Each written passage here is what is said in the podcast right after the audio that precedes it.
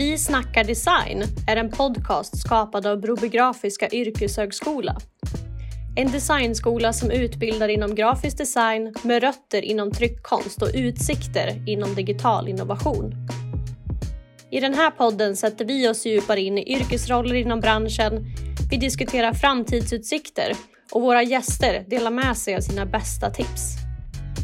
Du lyssnar på Vi snackar design, din vägledning i den grafiska branschen, en podcast av Broby Grafiska med mig Lina Björk och producent Elin Jonsson.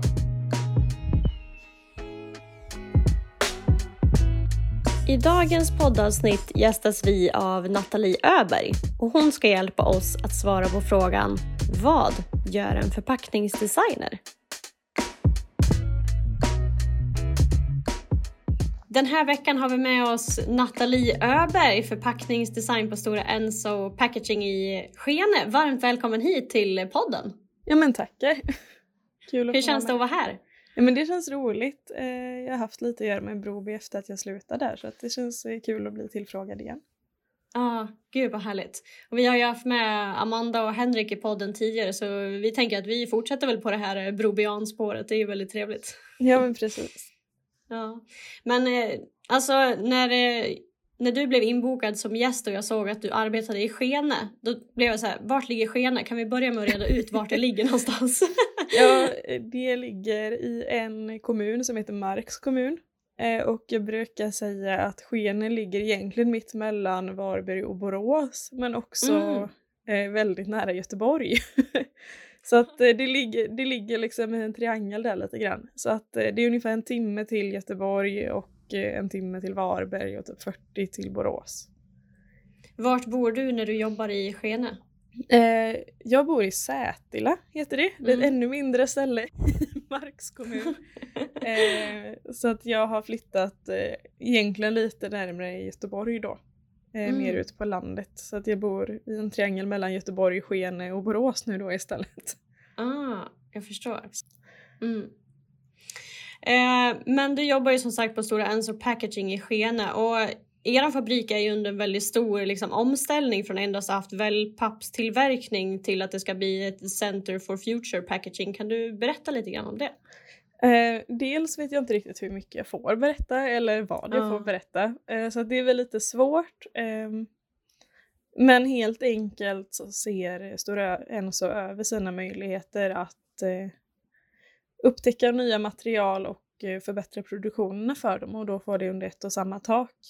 Och Skene har en väldigt bra fabrik för det ehm, mm. som är lätt att forma om då. Så att helt enkelt så kommer det komma in lite nya pilotprojekt och liknande där man testar fram nya förpackningsmaterial då i största mån och sen även lite andra maskiner som packar och liknande. Så att, spännande! Eh, ja, det är spännande men det är en väldigt stor omställning nu då.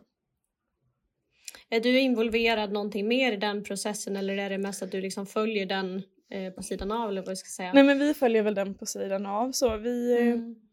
vi sitter på två kontor i Sverige och vi jobbar eh, åt tre fabriker i Sverige då. Eh, och sen ritar vi även till fabrikerna som ligger utomlands inom samma koncern då. Mm. men sen har vi vissa som är mer involverade i den här omställningsprocessen då som testar och utvecklar till de nya materialen och ser hur vi kan kombinera korru och de nya materialen då. Mm. Så att jag jobbar egentligen bara rent med wellpapp i dagsläget.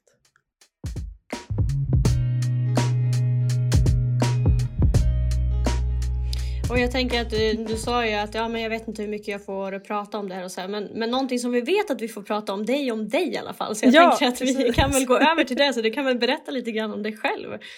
Ja, eh, jag är 24 år gammal eh, och har jobbat nu i fyra år ganska exakt eh, på Stora Enso. Jag började där direkt efter min examen på Broby Grafiska 2018. Eh, och det var egentligen eh, ja, jag gjorde min eh, första LIA-period där. Mm. Eh, vår, LIA, vår första LIA-period var uppdelad i två, före och efter sommaren, men jag gjorde båda på Stora Enso. Eh, och jag trivdes så himla bra så jag skrev ett litet meddelande till dem efter min praktik då att eh, ja, men behöver ni folk så hör gärna av er för jag är intresserad av att söka. Och eh, de erbjöd mig då en, men vad ska man säga, lite frilansande konsultroll eh, först över julen men då gick jag in på min andra LIA-period så jag var tvungen att tacka nej. Mm. men sen hörde de av oss igen då eh, och sa att nu ska vi anställa så sök gärna. Sen har jag varit kvar där. så att jag började... Men vilket fint samarbete ni måste ha fått på praktikplatsen då eftersom att det ändå var på din första LIA och att de kom ihåg dig när du skrev det här meddelandet och allting. Ja precis, Nej, men så att mm. det, det har känts eh, som men en liten familj från start typ. Det har varit ett mm. väldigt eh, härligt gäng där sen, sen jag gjorde min praktik egentligen. Och, men vi klaffade väl personlighetsmässigt allihop också. De var ju väldigt nöjda med min praktik. Så att eh, det är ju alltid roligt. Och det visar ju också hur viktigt det är med lian och vilka bra kontakter man knyter. Eh, ja. Helt klart. Verkligen. Ja. Men eh, vad är egentligen skillnaden på Stora Enso och Stora Enso Packaging? Eller vad, vilka är ni? Ja, nu går vi in i ett jättestort begrepp här. Stora Enso är ett jättestort företag. Eh, jag tror det finns ungefär 26 000 anställda i världen på Stora ja. Enso. Eh, och man kan säga att det är uppdelat i, alltså egentligen divisioner men vi kallar det underbolag för att göra det lite lättare kanske. Och då eh, gör de ju liksom allt från tidningspapper är en gren, eh, virke för att bygga hus är en gren, pellets är en. Eh, så att det finns liksom så många grenar i det. Det finns eh, eh materials som bara tar fram förpackningsmaterial och sen finns det vi på packaging då som ritar förpackningarna egentligen och eh, designar liksom och planerar inför produktionen och packaging innebär ju egentligen liksom hela enheterna då så att det är ju allt från chefer inom divisionen ner till liksom de som är på golvet eller vad man ska säga. Mm. Så att eh, det är en division inom Stora Enso som bara jobbar med förpackningsutvecklingen då och inte själva utvecklingen av material. Ja men precis. Alltså min eh, pappa har ju jobbat i eh, herrans massa år på Stora Enso men som skogsmaskinsförare. Han ja. eh, tar ner skog om dagarna, det är det han gör. Eh, det är så himla roligt att se att man kan jobba med så många vitt skilda saker under liksom Stora Enso-paraplyet. Allt ifrån att sitta i en skördare och ta ner träd till att jobba med det som du gör som förpackningsdesigner. Ja det är ett väldigt brett företag och det är ju väldigt mycket möjligheter också att kombinera olika material och erfarenheter genom hela mm. kedjan. Så, så det, är, det är väldigt kul att jobba på ett sånt stort ställe för man får insyn i så många olika delar. Liksom.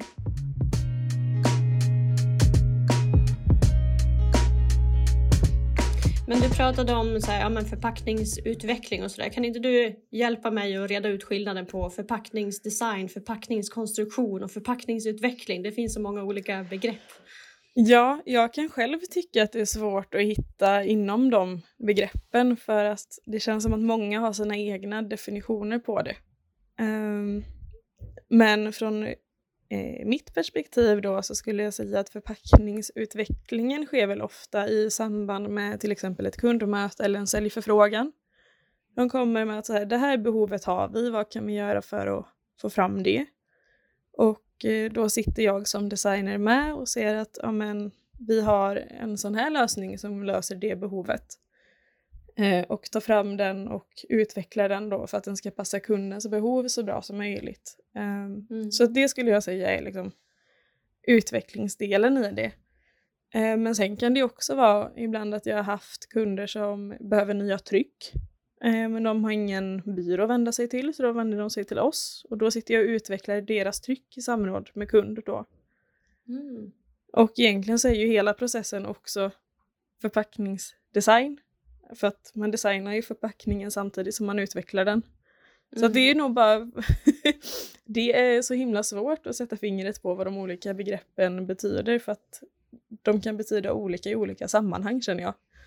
Ja, och jag tänker också så här att eh, för gemene man när man hör ordet design så kanske man tänker mycket på själva layouten av en förpackning eller så här. Ja. Men det kan ju också vara utveckling och design kan ju ändå gå hand i hand att man designar en produkt hur den ska se ut rent funktionsmässigt och inte bara layoutmässigt också. Hänger du med på? Ja, jag förstår ditt resonemang och jag håller med. Eh, när jag säger att jag är förpackningsdesigner tänker många ofta att jag bara sitter och gör trycket ja. som är på förpackningarna men jag är egentligen med i hela kedjan från eh, vad kunden behöver, hur det pallanpassas, kan det mm. anpassas till ett fordon, eh, väldigt mycket just nu, eh, hur funkar det i postboxar av olika slag? Eh, hur funkar det på utlämningsställen, är den lätt att få med sig? Eh, så, och det är egentligen själva förpackningskonstruktionen som kommer in i, i den biten då. Mm. Eh, men det är också jag sitter mina uppgifter just nu är att jag sitter med liksom allt från att jag ritar till att jag kollar på vilken maskin funkar den här lådan bäst att köra i. Eh, vad ska den ha för tryck? Eh, för det kan avgöra hur många färger vi kan använda och trycka med för vi har inte begränsat, eller vi har inte obegränsat eh, med färgverk helt enkelt. Mm. Så att ibland kan jag få ett underlag som har sju färger men jag behöver trycka den i en maskin som har fyra. Så mm. då sitter jag och jobbar med hur kan jag få det att se så nära ut som möjligt med tre färger eller fyra färger istället. Eh, ja, och som förpackningsdesigner så är det så himla mycket man ska tänka på också. Just för att det som du pratar om, det blir det här med transporten, det blir det här med hållbarheten och återvinningen av förpackningen. Men den ska fortfarande vara attraktiv och eh, eh, slutkonsumenten ska känna att man vill köpa produkten i butik eller att man tycker att den är smidig att hämta hemifrån posten när man har fått den levererad eller vad det kan vara. Ehm, hur tänker du när, när du ska designa både fördelaktigt för transporten och för slutkonsument och för hållbarheten när man liksom dras emellan flera olika aspekter? Ja, men det är, det är väldigt svårt egentligen för att ofta får man ju kanske göra en priolista eh, på vilken aspekt är viktigast. Och sen är ju hållbarhetsaspekten är ju ofta så mycket större än bara att den ska vara lätt att återvinna. Det är en jättestor del. Mm. Men den kan också börja redan på fabrik. Att hur minimerar jag spillet från maskinerna? Kan jag optimera den när den går rakt ut från vällemaskinen så att vi inte behöver skära bort när det ska in i våra konverteringsmaskiner?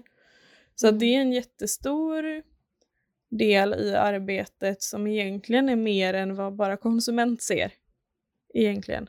Um, men det är ju väldigt mycket att kolla vad kundens behov har och vad, vad är det viktigaste för dem? Är det transportmöjligheten eller är det användarvänligheten? Eh, och det är ju alltid en balansgång man får ha och det är inte alltid man själv kan avgöra den. Så att då är det viktigt att man har en tät kontakt med sin kund helt enkelt.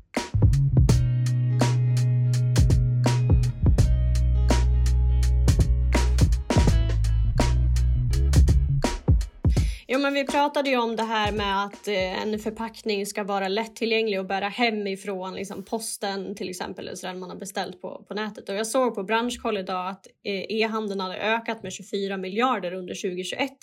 Och det är så galet mycket när man tänker på det, när man liksom får se det så konkret framför sig i siffror på det sättet. Mm. Um, och då funderar jag lite på, har ni påverkats någonting av pandemin och på vilket sätt i så fall? Egentligen så det som har påverkat oss mest är att eh, jag har upplevt att kunderna kanske pausat sina utvecklingsarbeten eller större projekt utan man har valt att fokusera där man faktiskt fortfarande säljer istället för mm. att eh, utveckla nytt och det så tror jag det varit i alla branscher, speciellt när folk blev permitterade och man inte hade möjlighet på det sättet eh, att liksom lägga tid och resurser på att faktiskt utveckla eh, nytt på det sättet. Men redan innan pandemin skulle jag säga att man märkte att nu kommer e-handeln skjuta i höjden. Så även innan där och också pågående under pandemin har det varit väldigt mycket e-handelsförpackningar som kommer in i vårt flöde. Eh, och också som vi har suttit i en del ut, utvecklingsarbeten med då.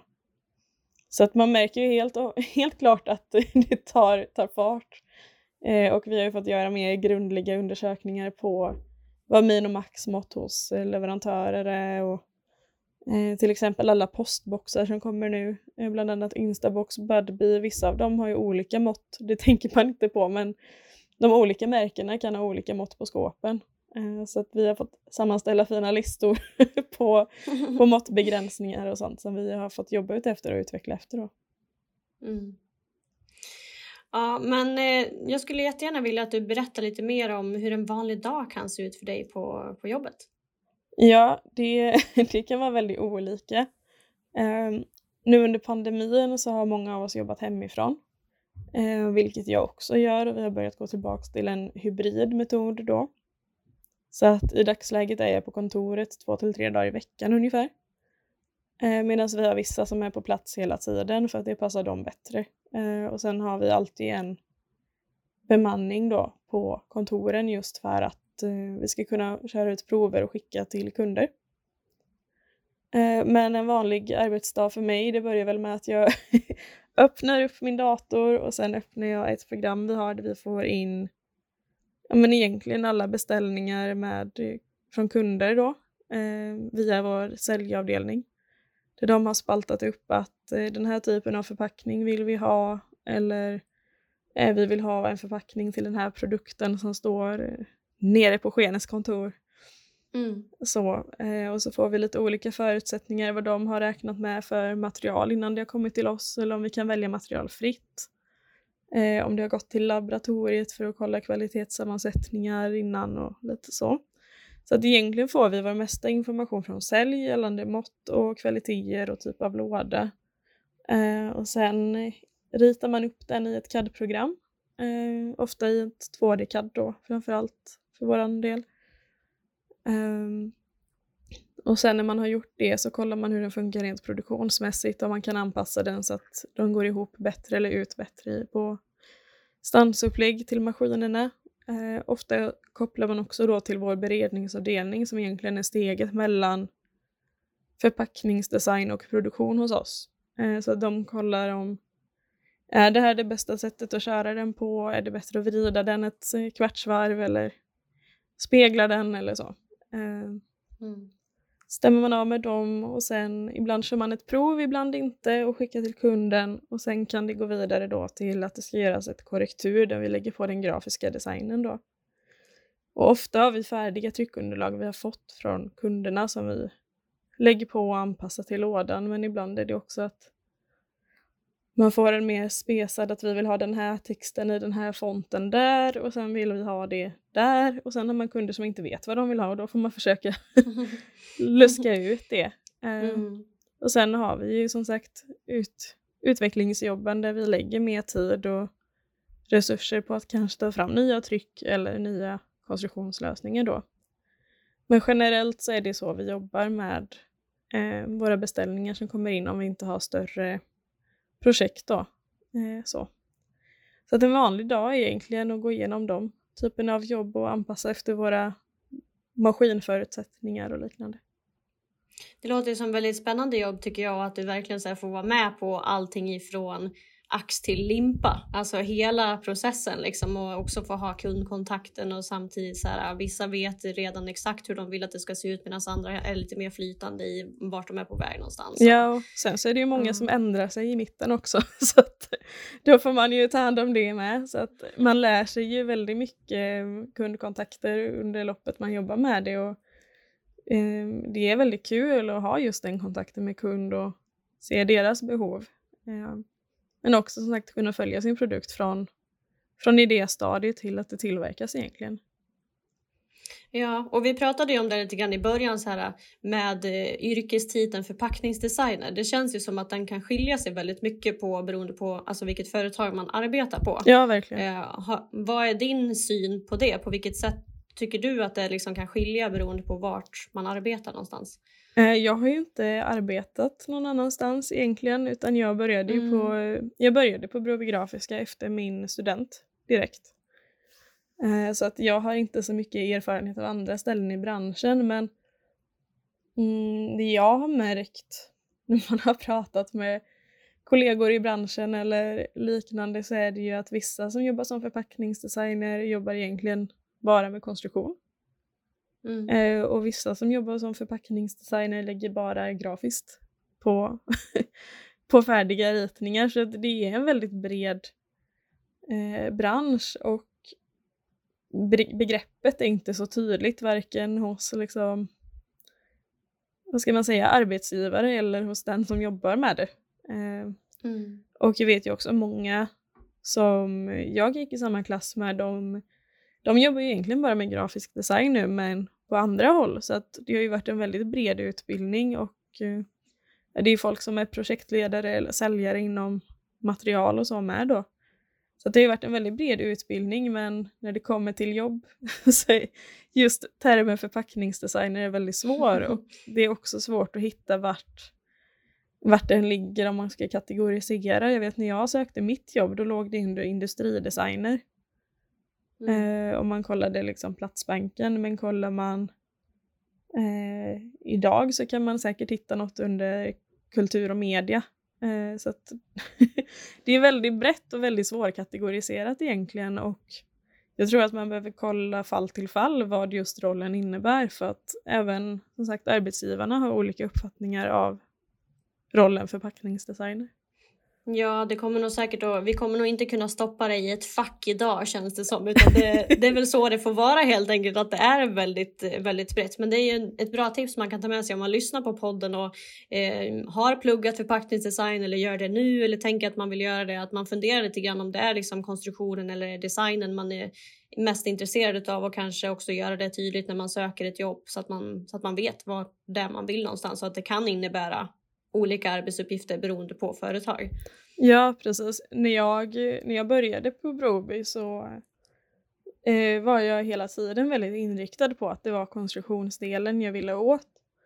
Eh, och för vår del så började den ganska sent in och då var jag så här efter första terminen så var jag så här, det här var inte alls vad jag hade tänkt eller trott så att jag var faktiskt på väg att hoppa av för att jag bara, men vi gör bara grafiskt.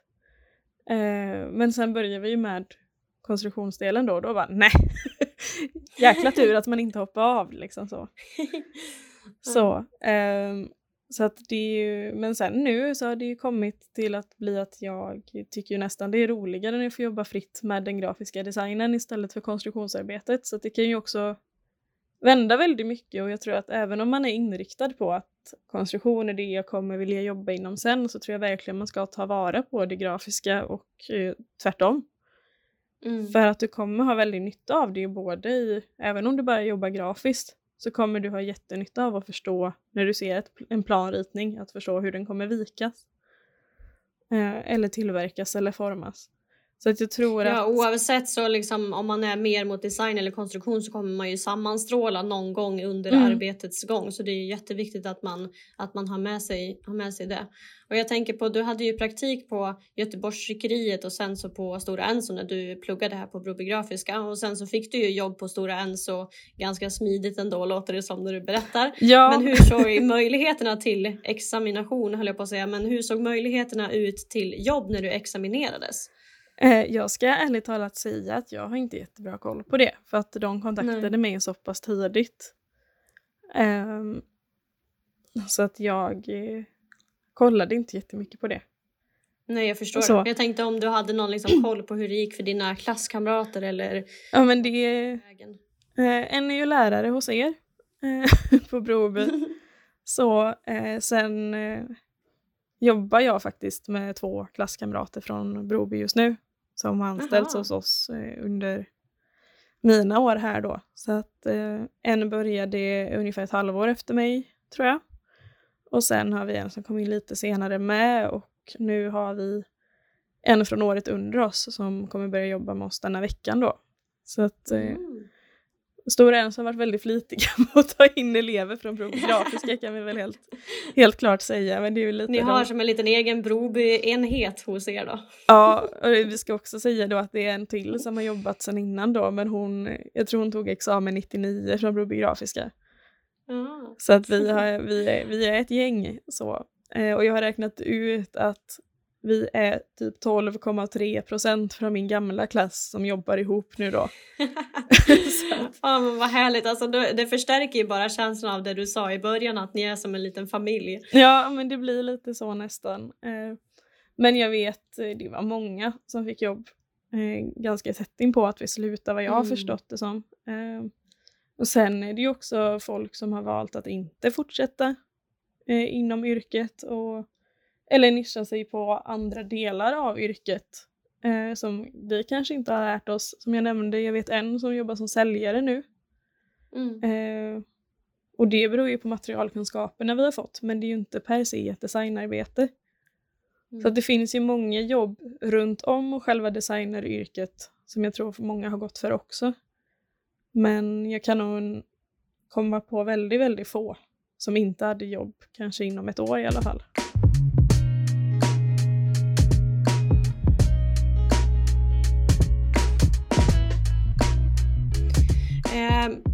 För varje avsnitt som vi eh, släpper så brukar ju vi eh, ta in lite frågor ifrån våra utbildningar här i Sunne och vi har ju fått in några frågor eh, ifrån våra poddlyssnare. Så jag tänkte ställa två frågor till dig. Mm. Och du var ju lite inne på det här förut när vi pratade, men vad tycker du är roligast om du ändå så måste välja? Är det konstruktion eller är det design? Jag kan verkligen inte välja. det, det är ju en sån personlig grej egentligen. Eh, så det skiljer sig ju alltid från person till person. Men eh, för mig är det verkligen dag till dag vad jag tycker är roligast. Eh, jag tycker nog eh, det vardagliga arbetet tycker jag kanske konstruktionen är roligast i. Men när det gäller utvecklingsarbetet kan jag tycka det grafiska är det roligaste. Mm. Eh, Så att, som sagt, allt är väldigt mycket situationsbaserat, men jag hade inte velat ha det ena utan det andra nästan. Ja, då låter det ju som att du har hamnat helt rätt i alla fall. Ja, det, det känns lite så. ja, verkligen. Eh, och eh, den sista frågan då som vi har fått in. Vad är ditt bästa portfoliotips för en person som ska söka jobb som förpackningsdesigner? Eh, Jag kan säga att jag är nog den sämsta personen att fråga, för jag har aldrig haft en portfolio. Eh, så, men jag skulle säga, för jag har kollat lite andras portfolior när vi har sökt Mm. folk då och varit med och hjälpt min chef lite. Eh, jag skulle säga att det är bra att ha både mm, rena grafiska grejer, eh, även om det är en flasketikett eller på en förpackning eller om det gäller en, ja, jag vet inte, en reklamskylt. Så visar det Mm. ändå ditt öga för eh, ja, men vad ska man säga, placeringar och liknande. Men också ha, det är ju mycket lättare att göra en portfolio med snygga grafiska grejer. Det kan ibland vara svårare att få ihop att ja, här är en smart öppning. Men ha med dem. Ja. Eh, ha med och det skadar inte att skriva att den här har jag tänkt så här med rent eh, logistiskt. Om du har haft ett sånt tänk genom processen. Att skriva med det och så här, make your case även i text. För att det är jättekul att kolla på fina bilder men det är också väldigt viktigt med texten till. Eh, Mm. Ja, men vad bra att du säger det, för det blir också att man när man skapar sin portfolio så kan man ju lätt tänka att bilderna behöver vara flashiga och de behöver vara snygga och allting det. Man behöver se det färdiga resultatet, men det kan ju vara trevligt att se någon processbild och vad var briefen, vad var uppgiften, hur tänkte jag när jag löste det och så för att man som mottagare liksom ska kunna bedöma det på, på rättvisa grunder liksom. Ja, precis. Och sen är något jag har sett eh, ganska ofta, det är att har man haft grupparbeten så skriver man inte vad man har varit ansvarig för. Mm. Eh, det kan jag tycka är jätteviktigt, för är det då ett projekt där man säger att jäklar vad bra konstruktion, eh, det hade vi behövt i vårt team. Någon som kan komma på de lösningarna. Men då står det inte, då kanske det är bara den som har gjort själva det grafiska jobbet på det. Och då Precis. kan det bli liksom, jag vet inte, vid första intervjun kanske det blir en krock. Eh, och då kanske du inte var alls det personen förväntade sig när den kontaktade dig. Så tänk på att skriva dels vad du har gjort, eh, hur tankeprocessen och utvecklingen har gått till, kortfattat men ändå så att man förstår tankarna bakom och var inte rädda för att lägga ut bilder på ostryckta förpackningar om du söker inom eh, liksom en del av yrket där du ändå kommer jobba med konstruktionsdelar för att det kollar vi ändå på.